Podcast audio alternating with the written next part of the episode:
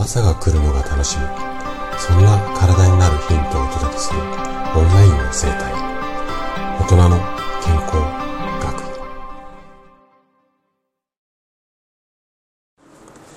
おはようございます。高田です。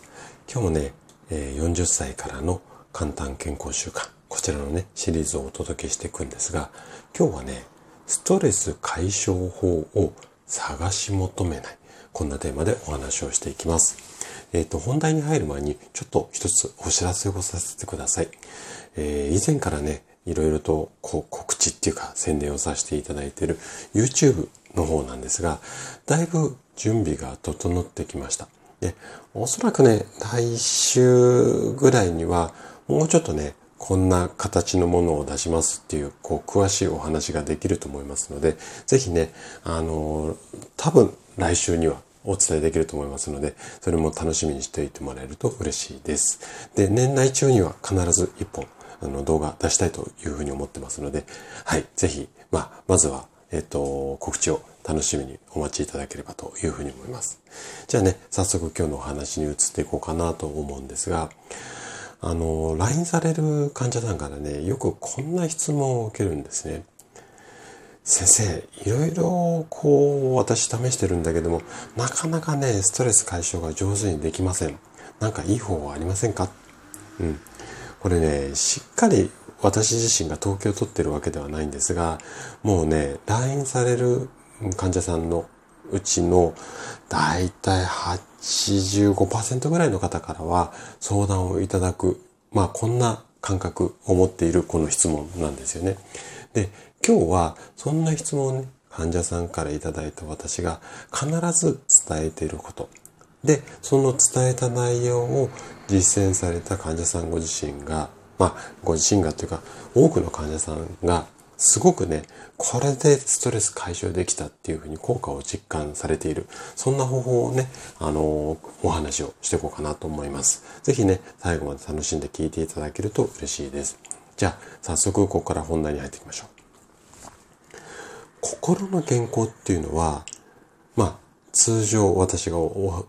おごめんなさい。通常私がお話をしている体の健康と同じぐらいとっても重要なテーマです。で、心の疲れ、そしてその先にある、まあ、うつ病みたいな、こう、メンタルの疾患ですね。これを防ぐためには、どんなケアが大切になってくるのか。まあ、何より効果的なのは体の疲労対策と同じく眠ることなんですね。なぜなら、レム睡眠、まあ、ノンレムとレムってあるんですが、こちらのレム睡眠っていうのは、日中に経験した出来事の記憶を整理する、こんな役割をしているからなんですね。で、本当にね、疲れた時っていうのは、とにかく睡眠をとること。そしてある程度睡眠が足りていて、それでも気持ちが沈んでいるならば、いわゆる気晴らしの行動をとるべきでしょう。なので、まずはもうとにかく寝る。もうつべこべ言わずに寝る。で、だいぶしっかり寝て、睡眠時間が確保できたら、そっからリラックスする方法をやっていくってことですね。だから、寝れてないでリラックスする方法を一生懸命頑張っていても、やっぱり効果はなかなか出づらいです。なので、まずはとにかく寝る。ここを優先してほしいんですね。で、いわゆるね、こう、メンタル的な気持ちの問題、メンタルケアみたいなものは、まず土台の部分、1階部分に睡眠があって、2階部分にストレス解消の2段構えなんですけれども、皆さんね、1段、ストレス解消だけ頑張っちゃう。だから解消できないんですよ。とにかく寝るってことをして、その上であれこれストレス解消にいいよっていうネットに起こってる情報の自分に合うものをやっていく。一番が抜けているんですよね。はい。まずここが一つ目のポイントですね。で、これを踏まえた上で実践していこうと思った時に、あのー、なんていうのかな。あ、この一段目を踏まえてっていうよりも、一段目が知らずに、こう、ストレス解消しようと思った時って、うーん、なんだろうね、いろいろストレス解消法を模索すると思うんですよ。で、例えば何をしていいのかわかんない。あとは気晴らしになる趣味を持っていない。みたいな考えになってしまって、じゃあどうすればって途方に暮れる。こんな人も少なくないんですよ。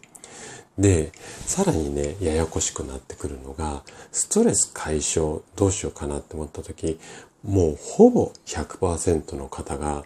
ネットで検索をすると思うんですよ。で、ここがね、すごく落とし穴なんですよね。で、ストレス解消法ってもう10人十色なんですよ。例えば、歌を歌って、まあカラオケ行って、ストレス発散っていう、まあ活動系みたいな方もいれば、マッサージとか読書なんかのリラックス系、こっちが好みの方もいらっしゃいます。で、その方の性格とか状況によって取るべき方法ってはもう違ってくるんですよね。で、そこを全然考えずに、誰々さんがいいって言っていたとか、効果が感じる人が多いってネットに書いてあった。こういうような情報とか意見を鵜呑みにするのは本当に危険なんですよ。で、例えばなんですけれども、ゴルフがストレス解消にぴったりと言われて実践したら、ゴルフ好きのパワハラ上司のことを思い出してさらに気がめいた。こんな患者さんもね、いらっしゃいます、実際に。なので、やっぱりここら辺、うーん、全員が全員に合う方法はない。これもね、すごく大切にしてもらいたい視点なんですよね。じゃあ、この辺を踏まえて、どうしていけばいいのか。この答えは、今日のもうここ核心部分なんですけども、ストレスの解消法を探し求めないっていうことなんですよ。で、ストレスを解消するために何かしなくちゃいけない。こういうふうに思ってしまうことっていうのは、新たなストレスを生み出すっていう、もう負のループになっちゃうんですよね。なので、もう今ね、この時代生きていく上でストレスゼロっていうのはもう絶対にありえません。私もストレスはあります。かなり多いです。はい。なので、ストレスをなくそうとするのではなくて、なんとか折り合いをつけていこう。こういうふうに考えるのがもう最適解なんですよね。で、もちろんね、ストレスレベルを折り合える程度に抑えること。これは大切なんですけれども、その時っていうのは何かをするのではなくて、何かをしない。こういう、まあ、視点で考えてみるといいと思います。つまり、何にもしないで、何にも考えず、ぼーっとするんですよ。で、目を閉じても閉じてなくても OK だし、横になっていても座っていても OK です。睡眠が基本って私が言ったからといって、眠らなくちゃ眠らなくちゃって思うのも必要ないし、神経が高ぶっているとそもそも眠れないこともありますから、その時はぼーっとしてればいいんです。で、一つだけね、おすすめするとしたら、ぼーっとするときに一定のリズムがあるとさらにリラックスしやすくなります。これは人間の体の構造上ね、今日詳しくはお話ししませんが、人間の体の構造ってそうなってるんですよ。なので、例えばなんですけども、電車とか車とか乗り物の振動なんていうのは非常に効果的なんですね。で、